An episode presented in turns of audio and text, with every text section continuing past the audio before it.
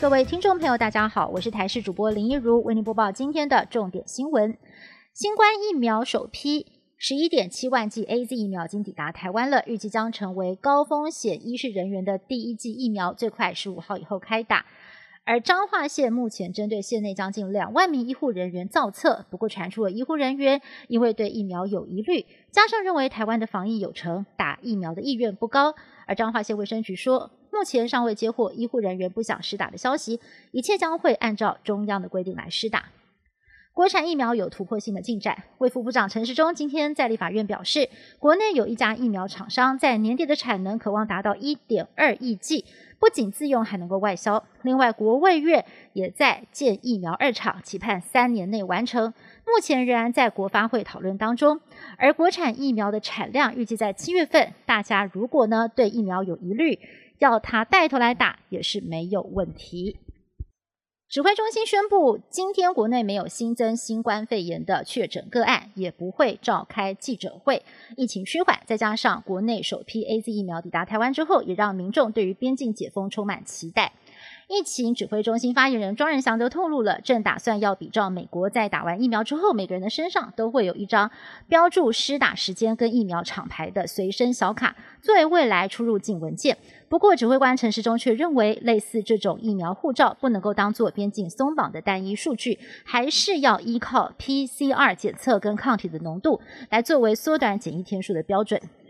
今年一月份。布桃爆发了院内群聚感染，当时疫调虽然陪探病者都有实名制，但是各病房单位资料都不同，而且纸本登记也影响疫调进度。就连指挥官陈时中也坦言，接触者框列速度应该要更快。对此，指挥中心做出检讨，要求全台湾各医院将住院病人跟陪病者的资料全面电子化，预计最快在下个星期上路。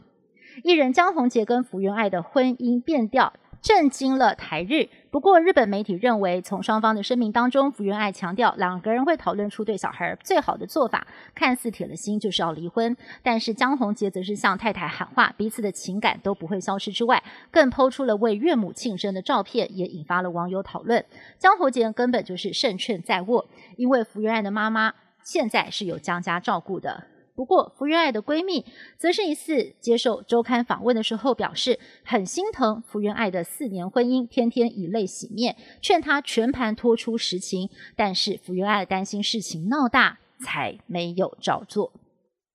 台中旧市区的知名地标台中爱美酒店，因为财务吃紧，在去年公开标售八十亿元，但是撑了一年无人接手。近期传出要改为全栋招租，一个月的租金天价一千八百万元，创下了台中饭店最高纪录。专家直言，肺炎疫情冲击，观光景气不佳，天价租金应该没有一家同业能够金援接手，除非分割楼层出租，或者是租金降为一千五百万以下，才会比较有机会。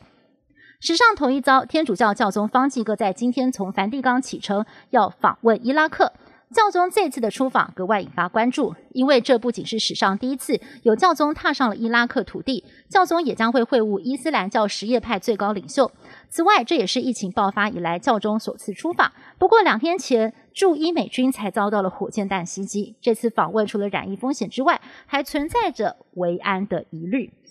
以上新闻是由台视新闻部制作，感谢您的收听。更多新闻内容，请您持续锁定台视各节新闻以及台视新闻 YouTube 频道。